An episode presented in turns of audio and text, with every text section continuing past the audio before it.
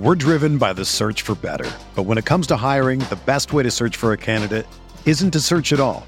Don't search match with Indeed. Indeed is your matching and hiring platform with over 350 million global monthly visitors, according to Indeed data, and a matching engine that helps you find quality candidates fast. Ditch the busy work. Use Indeed for scheduling, screening, and messaging so you can connect with candidates faster. Leveraging over 140 million qualifications and preferences every day, Indeed's matching engine is constantly learning from your preferences, so the more you use Indeed, the better it gets.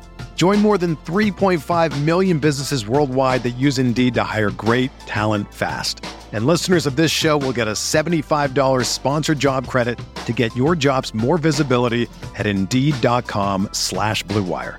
Just go to Indeed.com slash BlueWire right now and support our show by saying that you heard about Indeed on this podcast. That's Indeed.com slash BlueWire. Terms and conditions apply. Need to hire? You need Indeed.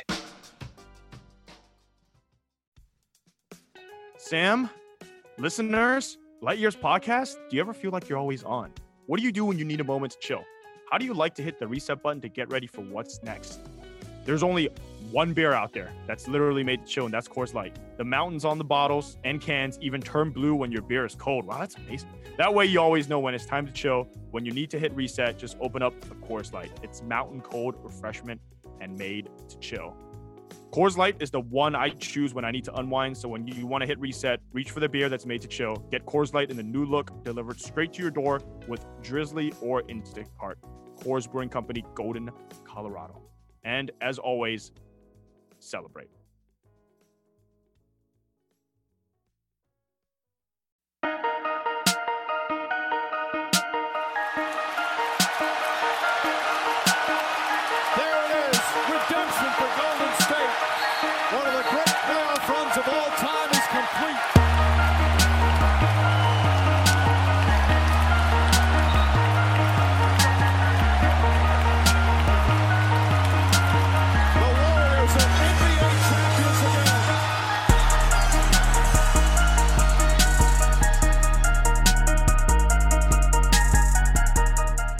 Right, we're back again. Andy Liu, Sam Esfandiari. Uh, we're Light Years Podcast. We are at 44, uh, the Anthony Tolliver episode. The the episode where uh, let's see, Anthony Tolliver's most famous moment in Warrior history is getting absolutely baptized by Amar'e Stoudemire. and for that, favorite favorite, we have to bring on a moments of all time. special guest, uh, Amin Elhassan. Amin, how you doing? You know, you know they read my name in the in the topic, right? when they clicked on the pod, episode forty four, they saw like the little write up where it says guest Amin Elhassan. That's I'm right. It always turns me out. Are there people who are legit? Like if you don't say the name, they get confused. You'd be surprised. I've actually got um, people who just randomly click on the pod. Like now, I don't understand who these people are who go through the iTunes store and just click random pods. it's not. It's definitely not a heavy number of people, but it's like you light know, like years, you, light years, you say? Don't mind if I do. I think it's a science pod, and then you know they get a little disappointed. Neil deGrasse Tyson didn't show up once. I, for one, am upset. Um, did you have Anthony Tolliver memory there? I, I- you jumped in and I was like, what? I was like, No, yeah, because because because the, the play he's talking about is the one where Amar'e Stoudemire. Right. It's one of this legit might might be my favorite NBA quote of all time, which was after the game they asked Amar'e what what was going through your mind when you saw him come over right before you went up to dunk it, and Amar'e said, "I thought I hope he jumps." which is like the coldest shit you could ever say. Like, like he was hoping, he was praying this man would jump. Oh man, that's that's so cold blooded. And it, Oh, if, if I remember correctly, like uh, Tolliver was still on a ten day at that point. If he wasn't, if he if he wasn't on a ten day, he just got off it. Like he'd just come up from the D League. He he hadn't stuck in the NBA at all, and it just life ruined by Amar'e right there. By the way, I'm gonna I'm gonna I'm gonna push back on one thing that you said. You said that Tolliver is the most famous number 44 warrior of all time, and I, I got some I names here. Go ahead. I got some names for you. What about Austin Powers, Austin Croshere? I forgot he even played on the war. No, no, I didn't forget he played. On the war. He the would be a fan favorite at Chase Center's uh, Warriors Oh, Stadium. yeah, So man, I'm telling you, him, and him, and uh, and uh, uh, uh, geez, what's his name? What's my man, the, the King Lightyear himself? Ah, why am I drawing a blank? what, Lakey? L- Lacob? Lacob? Yeah, Lacob, Lacob. There you go. Him and Lacob would be besties, man. Here's The another one Sox- for you: Yeah. Cherokee Parks. Ooh, Again, I could see him and Lacob being like really good friends. Like Lacob having like a, you know, s- second adolescence or whatever. Like Cherokee Parks is cool. He's got tattoos. Hangs out with porn stars. Like that's who I'm gonna hang out with. Cherokee By the Park. way, shout one out of to the more David Lee, who got a Duke-looking standing guys. ovation. Did he get a standing ovation on, on Saturday? I didn't go. Standing ovation. He got his own like podium Yeah. thing before the game. Oh my god. They he- credited they they credited him for for helping turn it around. Like it was it started so the turnaround started with David Lee. oh, for sure. I was like, wow, okay. I'll never. yeah, it's he was at the um at the first um uh, ceremony they did about a new stadium. Like this is before they settled on the Chase Center. They're like, and now we bring up our star player, David Lee. And that was that was who they brought up to try to impress all the politicians in San Francisco about the groundbreaking. That's- They didn't invite Steph, didn't invite Monta at that time. It was David They're Lee. definitely not inviting Monta. Yeah. Yeah. that's for sure. Yeah, you you know, like you gotta look. David Lee's good in those situations, though. Hell oh, yeah. And him a microphone, he knows how to bullshit his way through. like, hey, I, I'd pick him too. like, I don't know, young, young Steph. I don't know. Young Steph might be up there mumbling and stuff. He needs a low talker. Anyway, he talks like this. No, no, no. I need someone animated and who can really sell this excitement that really he doesn't actually feel on the inside. That's that's David Lee's like gift. He's really great at faking emotion. It's like David Lee on defense when he fakes claps his hand and then he like Yeah. hits the floor and then he starts moving his feet really fast, way out of position. It's perfect. Guys, I'm telling you, this guy, this guy is like he's he's no slouch when it comes to that kind of stuff. You need a David Lee. You absolutely need a David Lee. And it, it's one of those skills you don't really appreciate till you've you've been employed for a few years, having like Oh, yeah. fake enthusiasm when the boss comes in with the most boring, Well, mundane story. you also got, you got to remember something. David Lee was forged in the fires of, of faking it. He, he he was a Knick. So like, come, this is nothing. This is child's play. It's like a New Yorker moving to L.A. or like the West Coast in general. Like, this is how you guys live. This is mad easy, man. you know what I just came from over here? oh man, I got another name for you. Another warrior great.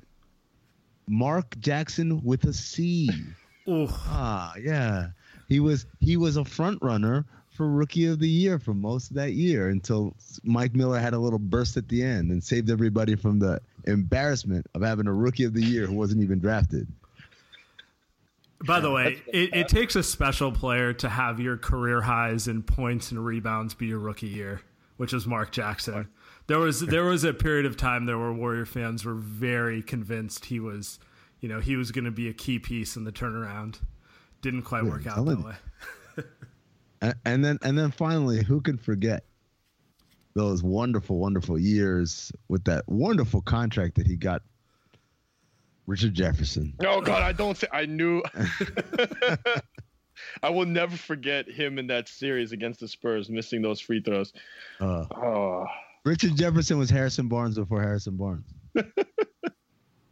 oh man. And and then he comes back and ag- against the Warriors, playing for the Cavs, like three years later, plays like one of the best series I've ever seen from. Just ridiculous and And that, that was like a weird burst of energy that he got there, right? real I- weird. Let, let me tell you something because we played we played him in 2010 in San Antonio, and we were like, "Oh yeah, let him be on the floor."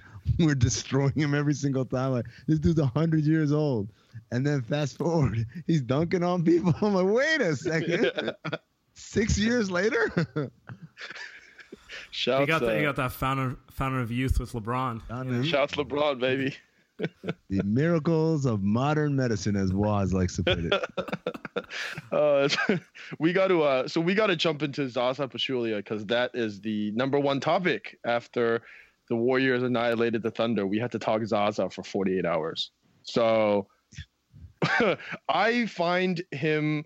Um, so I thought it was kind of dirty. Uh, he is a little clumsy, but whatever. I find what's more interesting is Kawakami wrote in a piece that um, don't be surprised or you know uh, get mad or something like that if other teams start to do something close to that. Not saying that other teams will, but what if somebody slips a leg under Wait. a Steph ankle or something like Didn't that? that al- hasn't that already happened? Hold on. like, oh, now they're gonna start. Oh, they haven't started yet. what did Lamar- what did Lamarcus Aldridge do last year? Right, like in the playoffs. Dewayne Dedmon on the Yeah, screen. man. Like, hey. Yeah, I mean, like I get it, but like, let's not act like, oh man, the the Warriors have this protective bubble. This, this stuff happens. Like when people say the the Warriors have too many moving screens, I'm like, everybody has moving screens. Every single team. The only difference is your moving screens are getting set for like Royce O'Neale or people like that, and they're moving screens of the greatest shooters of all time. Like that's the difference. Like it's not the screen; it's the it's the guy coming off the screen. So do we think that um, because that is because I think in the playoffs this season it's going to be one of the more well I'm going to say annoying because because we're Warriors fans, um, but it is probably going to be something that's going to be talked about ad nauseum. Draymond Green and Zaza with the antics, quote unquote antics that they're going to pull out postseason. Did you think that was something? I mean, did you think that particular play was, uh, I guess, dirty? I mean, here's the thing. Like, fool me once, shame on you.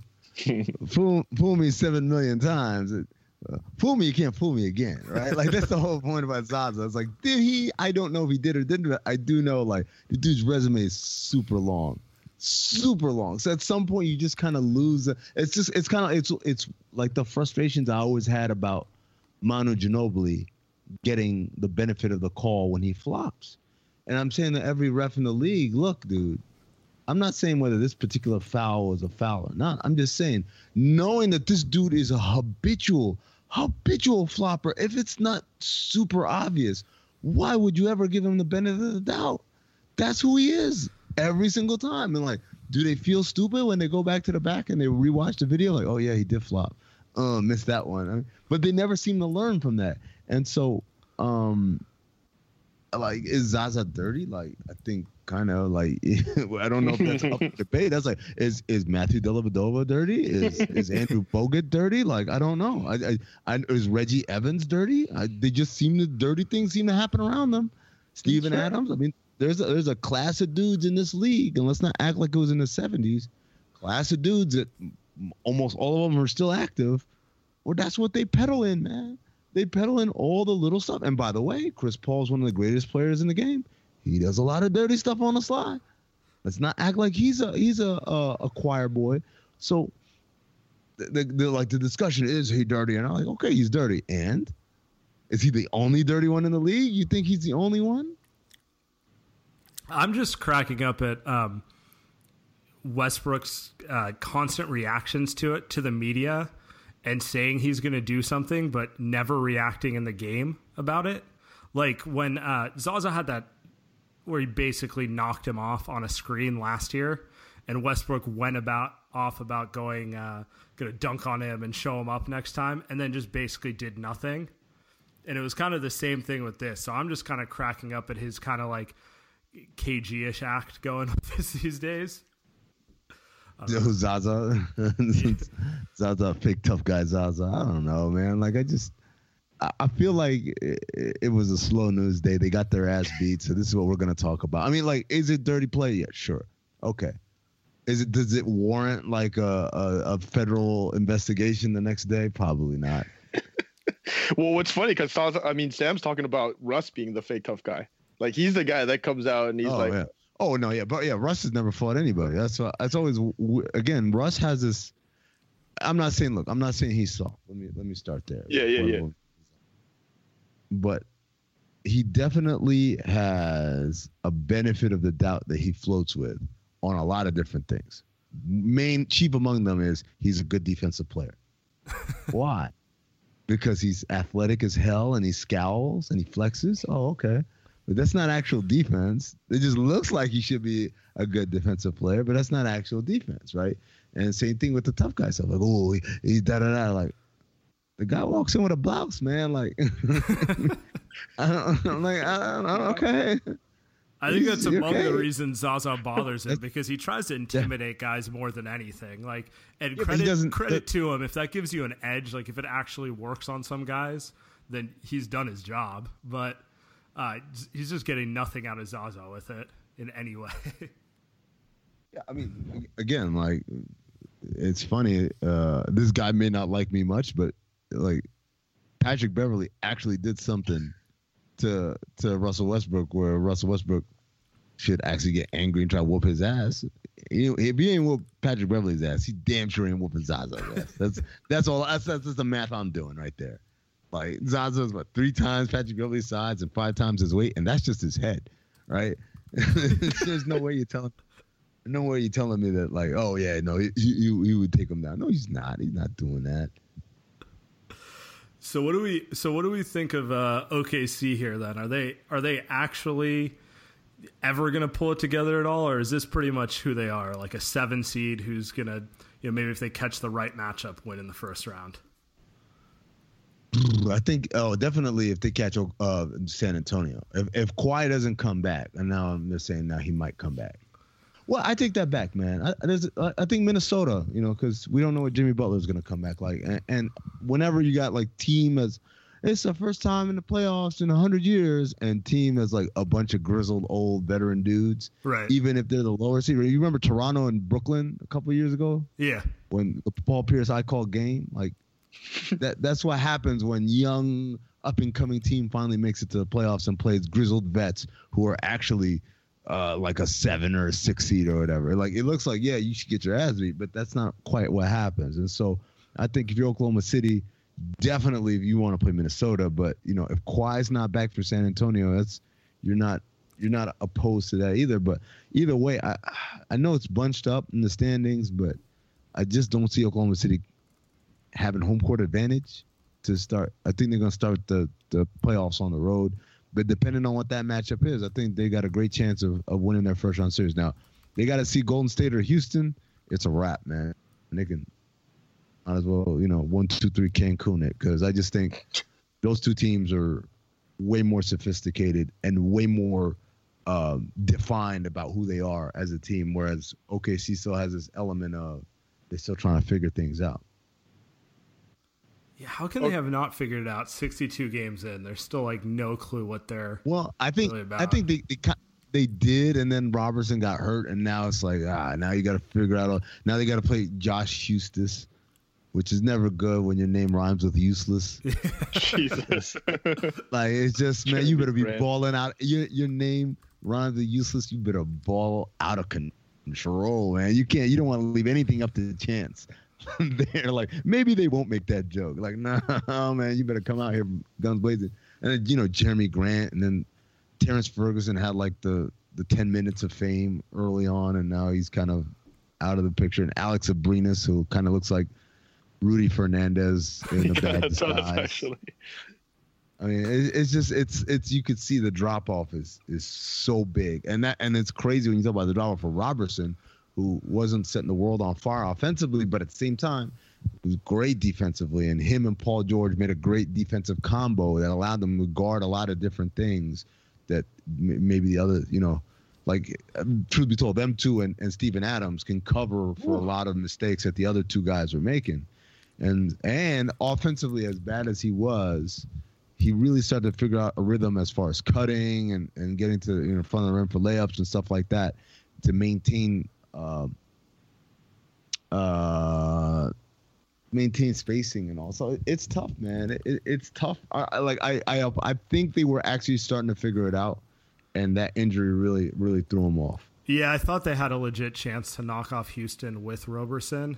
Uh, Nah, nah, nah, nah. No, they, you weren't buying at Sam, all? Sam thinks Nah, every, nah. anybody's gonna knock off Houston, man. That's, no, that's, you like y'all, y'all, you guys need like Houston's good, man. Like They- that's not. They are good, but uh, okay. This brings in this brings in what I wanted to talk about. So this this quote has stuck in my mind since uh, Zach Lowe's piece sometime in December, talking about Harden last year wilting, it, and the direct quote is here.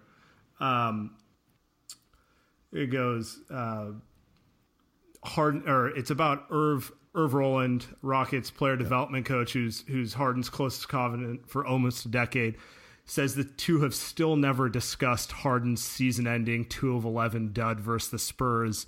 Uh, no one in the Rockets organization has like really talked with him about it. I don't know if that's you know fake, but I kind of inclined to believe Zach's reporting on it, and that whole thing just has me thinking like it's just going to reoccur in a certain situation. Well, but like, but see, so here's the question. So the question you're really asking is: Is real life like in the movies? Like, so in the movies. James Harden could average 50 through the season, average a triple double, dunk on people, be the, win Defensive Player of the Year, MVP, every single award, six man, Rookie right. of the Year, they give him every single award. Gets to the playoffs, and then like in a game seven, like echoes in his head like yeah. 2 11 11 11 and then like Ginobili blocking him and he's gonna have like a, a flashback and then he kind of faints or like starts to have this meltdown like I don't think that shit happened. I think he had a bad game and like bad game because he was tired of shit because he was ca- carrying that team for all year long. He didn't have any breaks. He averaged a lot of minutes. He bust his ass and eventually that shit catches up to you, man. And so I don't I don't see I don't think that he has like demons that he's got to fight. that he's got to overcome and like he's it's not I'm not playing against the five guys in front of me. I'm playing against the one in my mind right? And like all of a sudden the court is empty and it's James Harden guarding James Harden. And no matter which way he goes it's like he knows my every move because he's me. Like that's not happening man. Like it's fantastic writing. Yeah you know, Look, that might be coming to an animation near you. Oh, wait a second, I don't do that. I don't do that anymore. Um, but uh, but yeah, man. So like, uh, the idea that they haven't talked about it, I don't think is that big a deal, especially when consider the team is so much better this year. Because so many more better players. Like, he, let's just assume he does have that flashback happen. Guess what? There's a Hall of Fame point guard over there that that's like, I got it from here. You know, it's it's so and they're, they're better defensively, and, and I think they've got the shooters. They've got they've got a complete team, man. So um, even though it's it's a lot of jokes, like it's funny. I like making jokes about the, the Rockets, but because their fans are mad mad sensitive, but it's a good team, man. I don't I don't think like I definitely don't think like the Oklahoma City Thunder are gonna come by with their half-ass approach to everything, like and go in. Like, come on, man. That's fair. I don't know. They're, they're gonna scowl pretty hard though. I think I, if there's one, are. I think it's San Antonio though. Like if that's one that San, can... San Antonio might because they're just yeah, but that's that's what the that's what the assumption that Kawhi comes back and yeah yeah yeah. he gets I himself mean, up to speed and God knows how much time and I don't know we're who knows what they look like. We're, we're, guessing, but I mean the larger the larger question I think Sam had, and I, we were arguing about this is well, I mean, I mean you know because you know them a lot more. I mean, I only I cover the team, but only home games, uh, so I barely talk to Steve Kerr and things like that.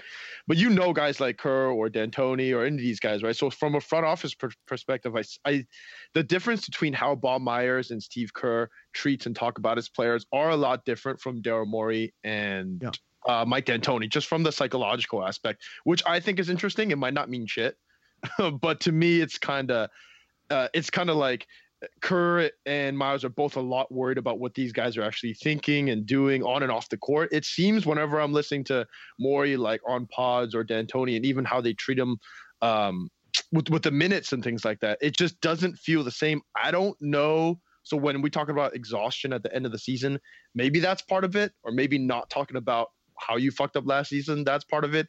That seems key to me, though. I just don't know how. I don't. Know, I don't know what you can say about that. Uh, I, I don't. I, I. I mean, it might, it's true. Uh, like Steve is definitely a guy who gives, who cares about the fifteenth man, uh, in a way that, uh, yeah, I don't say Mike doesn't care, but Mike's not going to waste a whole lot of time getting to know. Bobby um, Brown yeah, right. Where they, where they cut and brought back and cut like a million times. I, I don't even know if he's still on the roster or not. I'm still trying to figure that one out. Um, but if you play, Mike, Mike's in your corner, and so theoretically, that's that shouldn't be an issue. And Daryl Morey always strikes me as a dude that's like trying to show that he has a human side. like the way, like when he tweets stuff about it, like the players like, "Yeah, great job, James," or whatever he's, I feel like he's looking it up in like a, a spreadsheet. like, wait, player scores 40 in a ro- tough road loss. Uh, great job MVP. Okay, and then type that in and say, and now we wait. You know, I, I, that's how I always get that feeling. But um, honestly, again, I think when you talk about getting onto the onto the court and playing these games. Okay, again, so that might be the difference between them and the Warriors, other than also a massive ga- talent gap. but uh, you telling me like Sam Presti and Billy O'Donovan are out here like hugging up people and getting to know stuff? Like, I don't know. I got, I don't. I, I feel like Kerr and Myers are kind of a little bit of a of an anomaly, more so than than the norm when you're talking about NBA teams. Truly light years. yeah. Well, I figured I figured it'd be interesting uh, to get into. I mean, it's just it just kind of um, it's kind of weird. It's just the, the way I mean it, the way when Myers talks is kind of like why isn't this isn't this guy a GM? Like I've never. I guess Griffin kind of talks like that.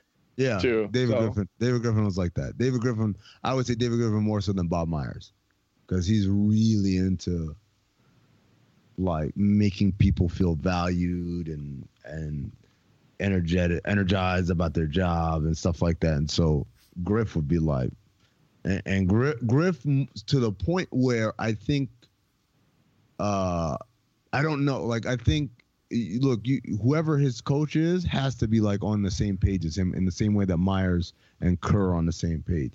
Because I, I know a lot of NBA coaches can get defensive like, wow, why is the GM in here talking to the guys? Da da da da. Like they want their GM to be out of sight, out of mind, and locker room is my place or whatever. And I, I, I'm more of like the Griff Myers school, where it's like, look, we're all in this together, and this thing only works if we're all working in tandem. And so this thing about like, I won't go in there, I won't talk to this guy, you know, uh, I'm I'm not of that school of thought, but uh, a lot of again a lot of teams operate in silos. Like this is your job and you just stay and this is your job and you don't it's none of your business over there. And then this is my job over here. And and i guess i'm like i think that comes very much from an nfl kind of style of thinking where it's regimented and, and basketball is just not like that man. You got 15 dudes. It's not that hard to get to know their spouse's name and their children's name and, and stuff like that. Like, so where does where does D'Antoni fall on the spectrum between the two? Like obviously, we, Morey's on kind of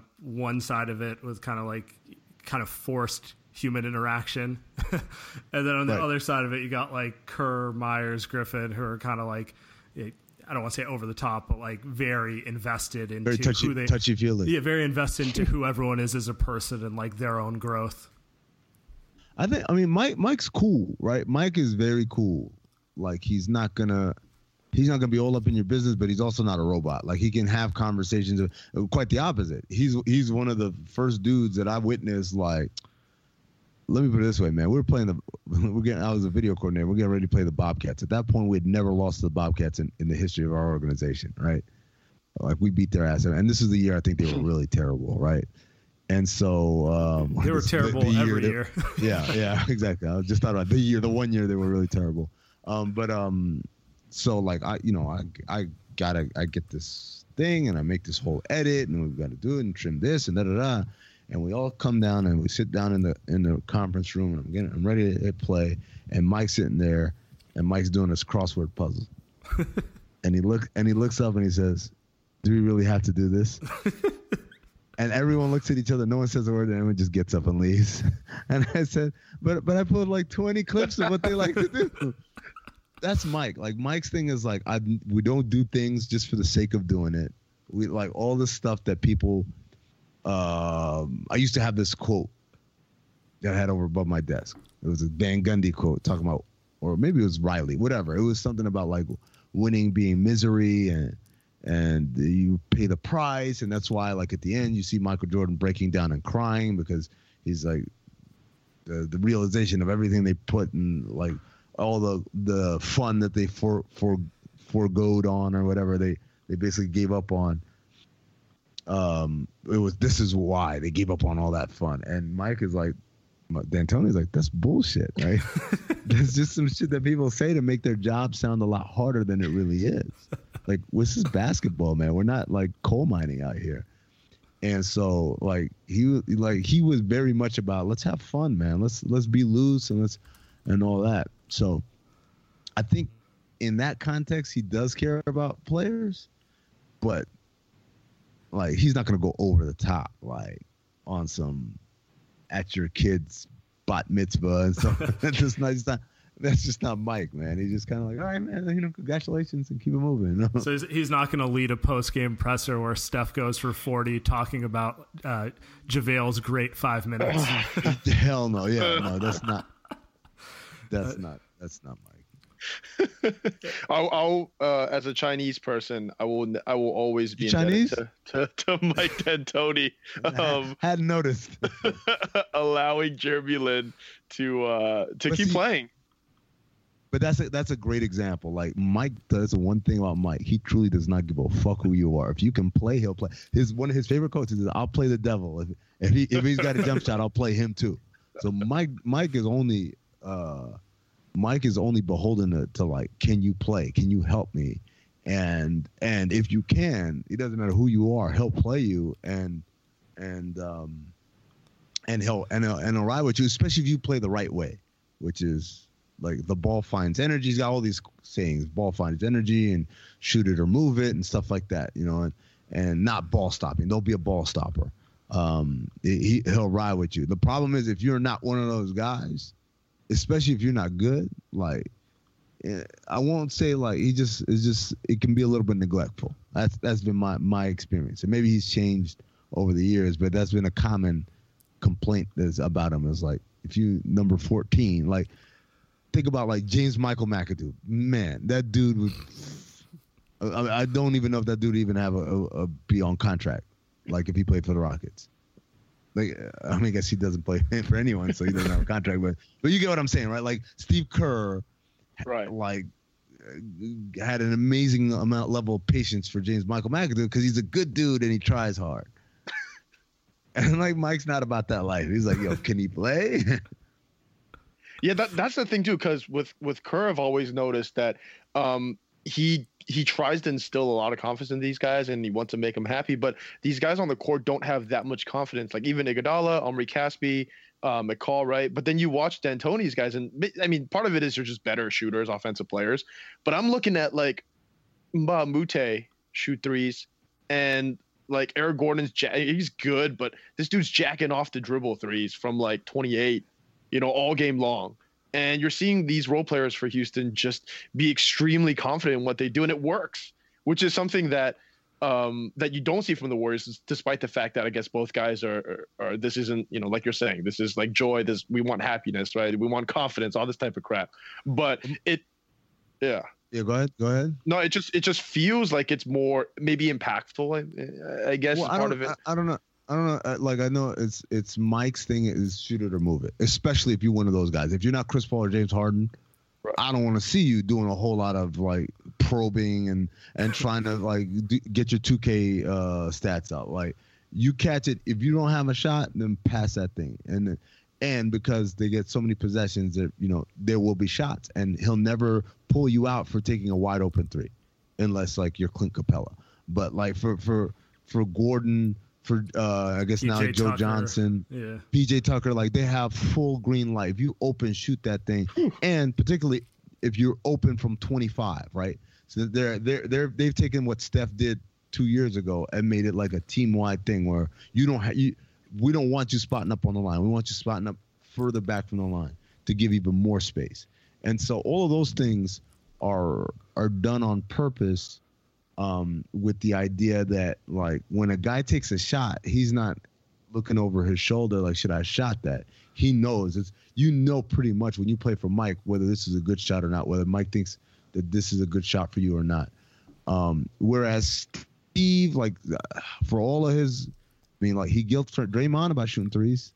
Yep. Like he he'll, he'll guilt dudes about shooting. Oh, don't shoot that. And and I get and obviously when you have as many gifted offensive players as the Warriors do, I mean, like sometimes that is a conversation you have to have with your with your non-shooters or your non-scorers or whatever. Like, look, dude, we got two MVP, not just one. We got two MVPs here. Right? No, don't try and be a hero out here. Uh, yeah. Uh, but again, I see I see Steve have incredible patience with guys. I'm like, why is he in the game? Right? We, we go back to Game Seven, 2016, and I'm Like What, what was that? The guys that played in the fourth quarter, like I said, my favorite stat. You go going into the fourth quarter of that game. Every single player who had on the roster who had gotten the game had a either a, a had a positive plus minus. Only only three players had negative plus minuses. Okay. It was Festus, it was Harrison Barnes, and the third was um, Verja. Varejao, right? And not just like minus one. Those dudes were like massive minuses. And everybody else who had played was either a zero or a plus something. And Oh, somehow he found a way to play all three of those dudes. Why? Because they're good dudes. Right? Like that's I mean that's the only thing I can surmise. Other than like like, you saw what happened. Like Festus got in the game, LeBron was like, "Really?" And then it just and it all turned around right there.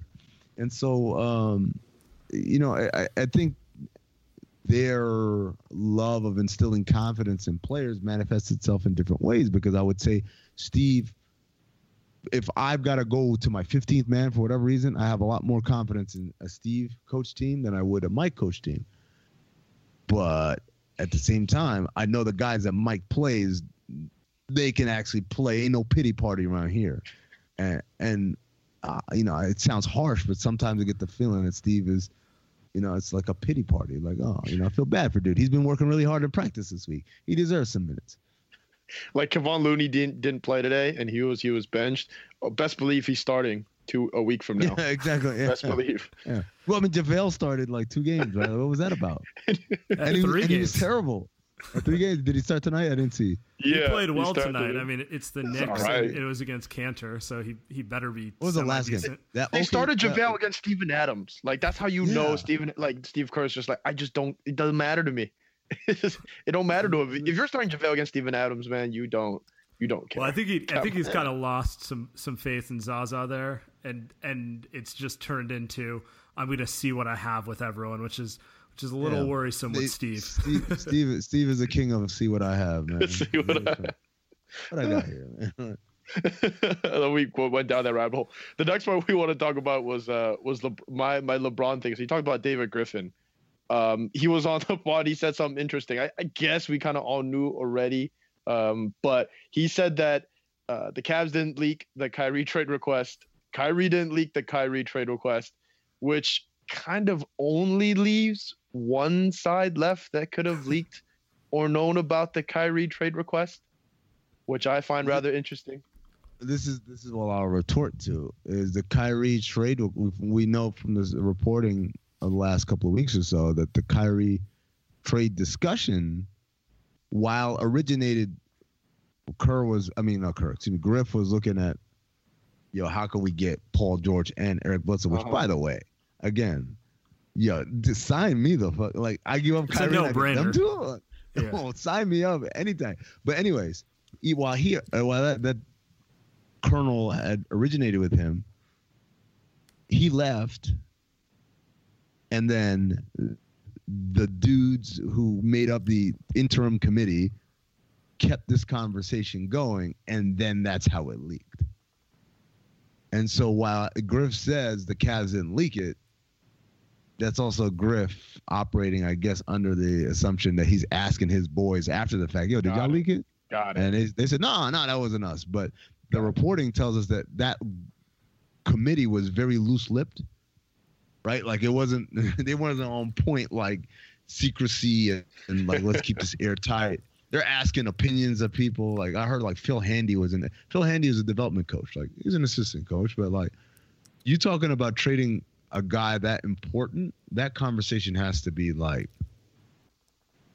Not super the- need to know super need to know basis. Like, I mean, I, I remember we traded Shawn Marion and like there was like four people who knew. It was like Mike D'Antoni, Steve Kerr, David Griffin, me because I had to cut all the film for like all the Nice. all the Shaq stuff, and then like the tra- um Aaron Nelson, the trainer, because they were we had to make sure like was Shaq broken or not. And Aaron Nelson was like he's not broken, he's just needs to work on this, that, and the other.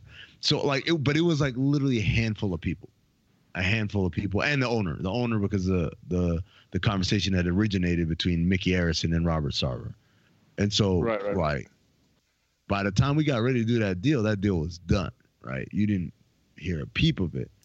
Uh, really, because that's that's the only when you talk about something that big, like you can't be like, hey, uh, uh, um, assistant coach who sits behind the bench, what you think about? Like, nah, man, the guy you tell me the guy who works with Kyrie daily, like you gonna ask him his opinion? Like, uh, you can't do that stuff, man.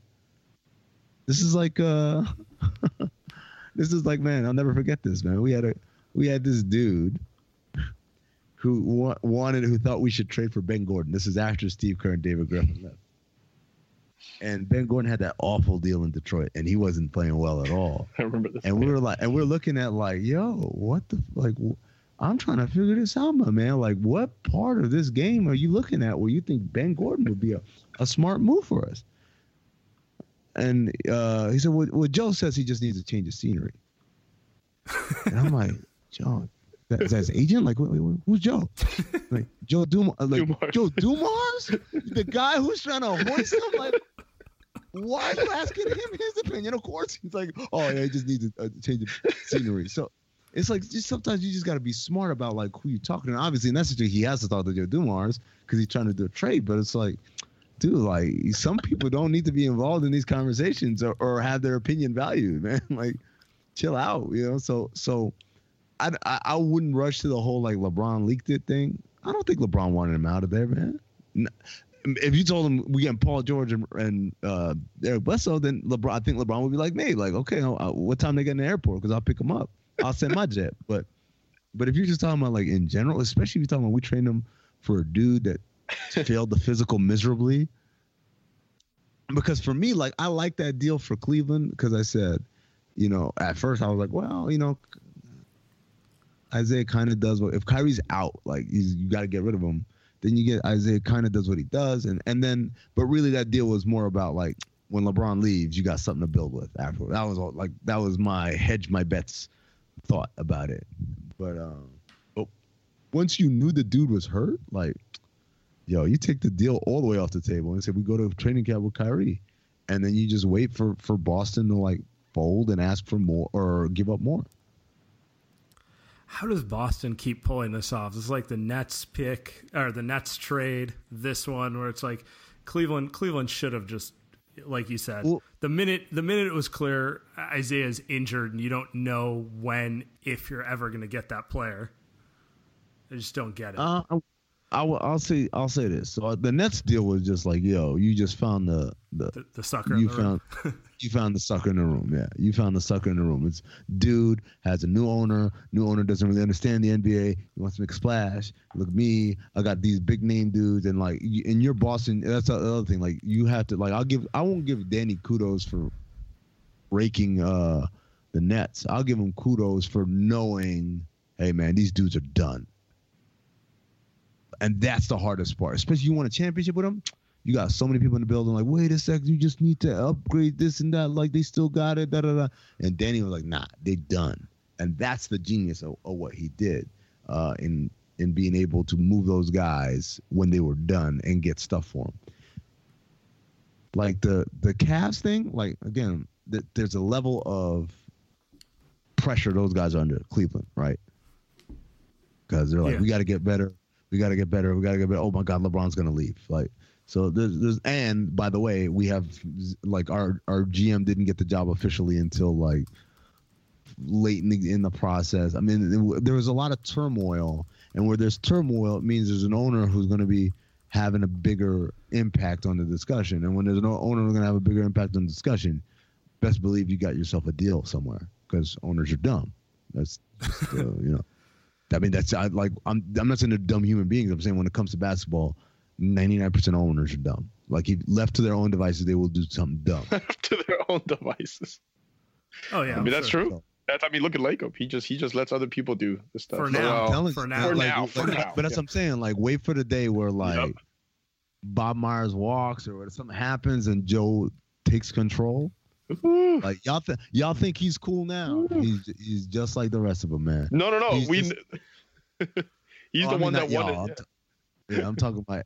I'm talking eh, those people out there say not my owner. Yes, your owner. too. Not like my own. the best owners like Mickey Arison because he's like, yo, Pat Riley, you got it from here. Yeah. let me let me know when it's time to hold a trophy. Uh, uh, yeah, you, you kind of see what the owners, what their their real personality is when the team's struggling or something's happened. Are they gonna oh. they're gonna let their their guy get It's them out of it? that. It's, Or it's not even struggling or not. You know the owner when when. Do you know him? Do you know what Peter Holt sounds like? actually, You know yeah, what he do you know what he looks like? You know you, you know what he sounds like. If he, if Peter Holt, I played a Peter Holt clip right now. You go, oh that's Peter Holt, owner of the Spurs. point No, taken. you wouldn't. You, right, but you know what Joe Lacob's voice is. We all know what Joe Lacob's voice is. True. I know what Robert Sarver's voice sounds like. I know what Jim Dolan's sound voice sounds It's like. unfortunate. Like, I mean, it's like there's a trend here. I know Mark Cuban's voice, but Mark Cuban's kind of the the outlier, or is he? Based on the events of last week, right?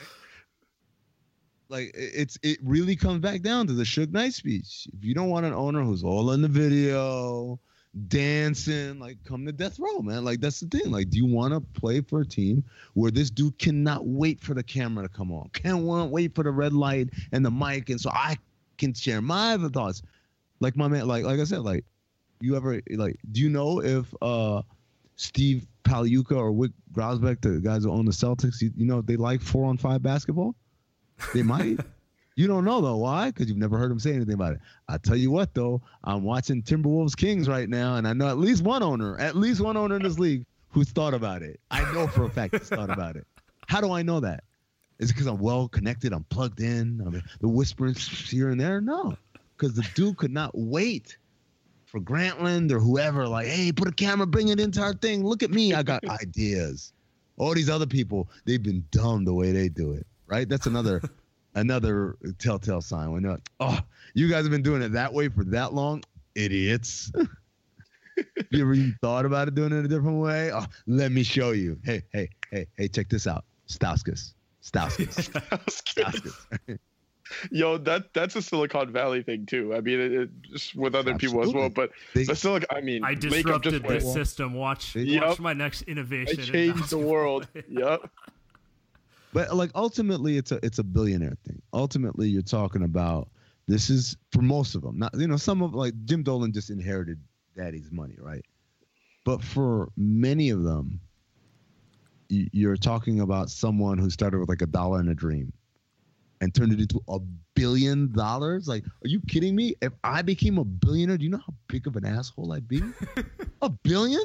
I had five dollars in my checking account on Tuesday, and now I'm, I now have a billion, right? Or you know, obviously not Tuesday, but like whatever it was. They started somewhere and they turned it not into a six-figure salary, not into like I'm a millionaire, not even to a hundred million dollars, which is a lot of money, dude. Hundred million dollars, like, it's a lot. They turned it to a billion dollars. They turned it to the level of money where literally I put this thing in the most conservative interest-bearing account, and I can live off the interest for the rest of my life comfortably that's that makes you think you are superhuman you are the chosen one you are you are one of very few on this planet. The rules don't apply to you. The reason why you were able to do this is because you were able to think outside the box. You didn't just follow the rat race. You didn't do the 9 to 5 so like that part is embedded in all of them right? Particularly of course the the silicon valley guys who peddle in specifically changing the world and disrupting stuff but overall, billionaires, self-made billionaires, they think that like the world bends to their to their interest, and so you find yourself in a situation where someone tells you, "Hey, based on the rules of this game, like that ain't gonna work, bro." I mean, and look. they're instead of saying, "Oh man, like I gotta learn from those who walk walk the path before me," stupid. Why are you walking down that path, man? It's clearly this jungle over here with all these alligators and and, and carnivorous animals. It's no one's going that way. We should go that way because that's the disruptive way. the the mind bending way. I mean, every time me and Sam send a tweet, we think we've recreated the the entire new internet. So I mean, that, that's fair. Fair to. Well, Andy, I, I will say you for the 2017-18 season, you are my like tweeter of the year. Like you you you're like Harden. You sold up the MVP oh, quite a while ago. I been- you've been appreciate it. You've been tremendous this season. I don't know if you now now again like yeah I I, I kind I didn't follow you before, but I kind of saw your tweets like earlier seasons and in a very Richard Jefferson way. Like there's a there's a, a weird kind of like improvement that's happened, but I'm sure just because you working with Jade and stuff like that, like just around other great like uh, tweeters and stuff, it just had. That's fantastic. Well, we'll see. It, will only get better uh, if the Warriors actually pull this uh, pull this off. So, so we'll see. We, we, need we need the Rockets to get yeah, the, a, like the to Rockets get like to a, lose. Uh, no, we need the Rockets to get a little bit of a lead on the Warriors in a in a hypothetical Western Conference Finals OKC to, to, to miss the playoffs to truly see what Andy's got in him. Oh, wait, what the wait, level of on, tweets will come if What- Houston's what is- up like on, three two. hold on, yes. Pla- paint this picture for me. What are what are, what's the stars and the planets and moons aligning for like peak Andy? You I like need- paint the, the, the hypothetical. Like what needs to happen? So I need so I need OKC to miss the playoffs This- entirely, right? Oh, I- that's that's slim, but it, it could happen. Could happen, right? Or just lose first round. That's fine. Either one's Oh, fine. that one. That, okay. All right. All right. Uh, doable. I need I need Houston a repeat of last year, right? Just they don't even like losing to Warriors is fine, but I need Harden or CP3 to throw tantrums, start yelling at each other in like a, a, a Ooh, game. implosion. Yeah, I need implosion from Houston, and then I Now, you need you you need you need it far along in the series or, or just instantly. No, no, no, far along. Like that's the better. Like if they if it's like game six or seven against the Spurs, like mwah, that would just be, Oh, you mean not not even against the Warriors? Like before they get to the Warriors, you want you need them to implode against like a, an annoyingly steady team like the Spurs. because then all the like the the stereotypical tropes that me and Sam have made up this season, all of it will come to fruition, and it's just okay. All right. What else? What else we got? Okay. Yeah, them losing them They- losing to the Rockets- Warriors Rockets meltdown. won't do it. It needs they Okay, need they to need have to a hope. down They need to have a hope and have it absolutely crushed. And then like okay. by someone else. Someone else. And then we need the final piece, which is LeBron, which is the LeBron piece. I need him to average 45 points. Uh, Jordan Uh-huh. Clarkson, Rodney Hood to just go off through the Eastern Conference Finals. They sweep Boston, Toronto, right? They destroy them, and it's like greatest team ever. They're gonna take the Warriors to six or seven, and then they show up in the finals and they get their asses swept like they should have last season, and just You- you that. need- You need Jr. You need Jr. Smith basically to like infect everyone else. Like it's a J.R. Smith, right? Like the first three rounds of the playoffs, he's amazing, and then he gets to the finals and he's like, it's that squinting meme. Uh, has the game started yet? Uh, so that would be the uh, that I might I might not make it just physically uh, through the uh, uh, through the through the playoffs, but that's what I'm waiting for. So if that were the case, you'll see some. I might get suspended at one a some couple point. of a couple of those things have a, a chance of happening. A couple of those things, not all of them though. rank, Uh, rank so- them in rank them in order of likelihood. That's what we need. Ooh. Um, uh, there's a part of me that just thinks like the LeBron sweep to the Eastern Conference thing is very strong likelihood. I've been I've been like I've been banging the Toronto drum all year long because I really think they've changed and they're different and all that. But like, there's also a part of me that's just like, yeah, it's LeBron, man. LeBron with shooters, LeBron for shooters equals game over, right? And so you know it doesn't matter what you do, you know he can just overcome. Um, the Rockets imploding against the Spurs or the Thunder losing in the first round. But it doesn't count if the Thunder lose to the, to the Warriors in the first round, right? Like they have to lose this, right? The, the the Thunder have to lose to someone else, right? Yeah, yeah, or not Hmm. make it, or or get swept by the Warriors. I mean, if they're the eight seed, like oh my god, that'd be just. But it has to be a sweep though. It can't be five. Like I can't have OKC winning. Like that's just. Yeah, no, yeah, you can't have no, no, no. Those those moral victories don't definitely don't. uh, and and yeah, and though yeah, No, I kind of see. Oof. I kind of see Rockets implosion before I see OKC get swept or or not make the playoffs. Because like the thing is, OKC look, they, you look at like New Orleans is struggling, man. I mean, like they won and they've been keeping They, afloat, they need but Anthony like, Davis to get forty a night, basically. To, but and and that's it's like an uphill battle. It's an uphill battle, and then um, yeah, you know what, man? Because Denver's gonna get Millsap back here any minute now. And, I have him as like and three four seed too. Who Denver? Yeah, Hmm. but whatever. yeah, you- you're not you're not accounting for Jimmy Butler being back in three games. That's Sure. happening. How do you know? How do you do you know that for sure? This is tough, man. Because I like I really believe if Oklahoma City plays Denver or plays Minnesota, they got an upper hand. But if they end That's up being fair. this, if they end up being the seven seed and Houston's a two, then I think Houston blows them out. I think Houston runs them out of the gym. So then Houston would have to play. Yeah, man. I don't know. Like it, the things that you're asking for, they all kind of like. If one happens, the other won't happen. Yeah, you don't see any scenario in which like putting Paul George on Harden kind of kind of makes But- it tougher on But them. look, look, listen, listen. I didn't, I didn't we don't think need Kyrie was gonna get traded though. I didn't think Kyrie was gonna get traded. Come on, Sure, sure, sure, sure. That's it's true. it started this you're entire thing. Um, that's, that's the chain reaction. It started this I know, yeah, that's how, it's like the whole like glorifying Kyrie on Boston. That's, uh, I've, I found that very, very uh, enlightening. No, uh, but but Sam, here's the thing though. Like, you put Paul George on on Harden, okay. So who guards the other Hall of Famer? You go put Russ on him? Oh my God, eat him up, man. I don't Eat know. Eat him up. We'll see. Like Ru- Ru- Useless, Josh, useless. Yeah, Josh useless. Yeah, I mean, you gotta or Jerami Grant. I'm like, nah, man. Chris Paul, Chris Paul, eat him up. Because the whole thing about like the whole Russell Westbrook poor defense thing, it comes down to one thing. Like he can't. He has no attention span. Like, Yeah. he's so worried about other things. it's like, wait a second, where's my man? Like, and so, I don't know. I don't know, man. Well- it's t- uh, you can hope. One can hope. One can hope. We'll be back in a couple months. So we're gonna. I think we're we're pretty much done. I mean, tell us tell us where where you're on. You're on TV. You're on everything. So, so shout yourself out before you get out of here. Yo, I don't mean. To Are you- are you like able to? I, I don't even sound like a jerk, but like my feeling is, if you're listening to this podcast and you don't know where to find me, and like maybe it wasn't meant to be, man. well, we only got Warriors fans. We only got Warriors fans. So Oh, oh yeah, because because they they never play on ESPN. like, come on, man.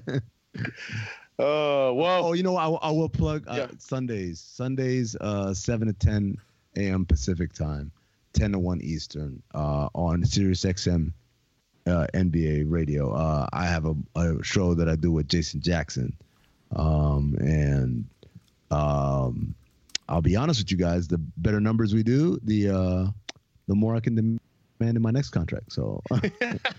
7 a.m. They got you up at seven. Yeah, we gotta get you. We gotta get you more people so you can get that. Look, man, That I just- afternoon. it doesn't matter. Like, just leave your radio on. Like, I don't care. or have it turn on. Actually, I, I don't need anyone. I don't need any other show getting boosted. I need I need the boost just for mine in that hour slot because I, you know, like it's weird. Like Sirius XM is like they know exactly how many people are listening at any given time. It's not like a regular radio station where they're doing like Nielsen ratings, and so. Uh, yeah, man, like Sirius XM, tune into that and give me good ratings. There you go. The, the 10 Warriors fans are gonna hook you up. Thanks for coming on with me. Uh, thanks a lot, All Amir. right, guys.